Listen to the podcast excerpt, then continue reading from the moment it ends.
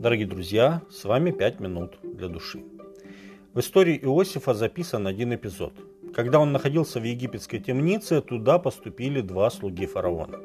Один виночерпий, а другой хлебодар. Им снились сны, а Иосиф объяснил им их значение. Вскоре все произошло точно так, как предсказал Иосиф. Виночерпий был освобожден, а хлебодар казнен. Когда Иосиф объяснил сон виночерпию, зная, что тот скоро выйдет на свободу, он попросил его «Вспомни обо мне, когда тебе будет хорошо, сделай и мне благодеяние. Упомяни обо мне фараона и выведи меня из этого дома».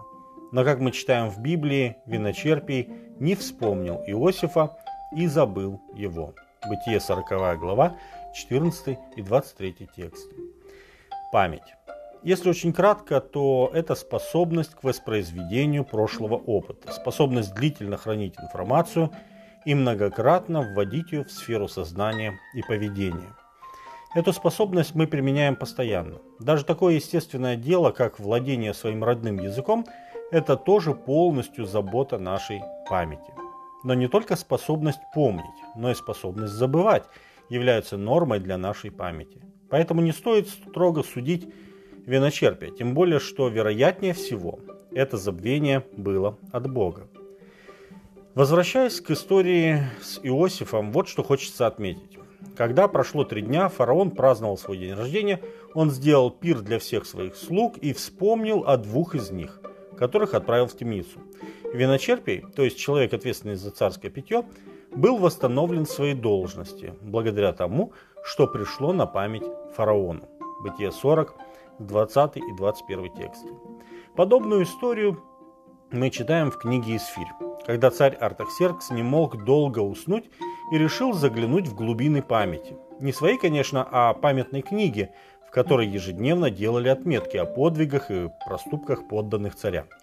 В этот раз царю очень удачно напомнили о благодеянии Мардахея, как раз в тот самый момент, когда злобный Аман предвкушал расправу над этим благочестивым Божьим рабом. Таким образом, планы Амана разрушились, а Мардахей, находившийся на волосок от смерти, начал возвышаться. Книга Исфирь с 5 главы 14 стиха по 6 главу 12 стих. Читая Священное Писание, я убеждаюсь, что Бог все делает вовремя. Он возбуждает разум людей напоминанием как раз тогда, когда этого требует ситуация. Иосиф, после того, как обратился за помощью к виночерпию, провел еще два года в темнице.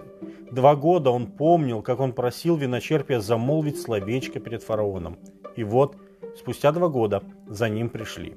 Сам фараон зовет Иосифа. Бог дал пророческий сон фараону. Этот сон его сильно встревожил, и никто не мог объяснить ему его значение – только тогда виночерпий вспомнил об Иосифе. Он сказал фараону, «Грехи мои вспоминаю я ныне». Фараон прогневался на рабов своих и отдал меня за главного хлеб... и главного хлебодара под стражу в дом начальника телохранителей. И снился нам сон в одну ночь. Мне и ему, каждому снился сон особенного значения. Там же был с нами молодой еврей, раб начальника телохранителей – мы рассказали ему сны наши, а он истолковал нам, каждому соответственно, с его сновидением. И как он истолковал нам, так и сбылось.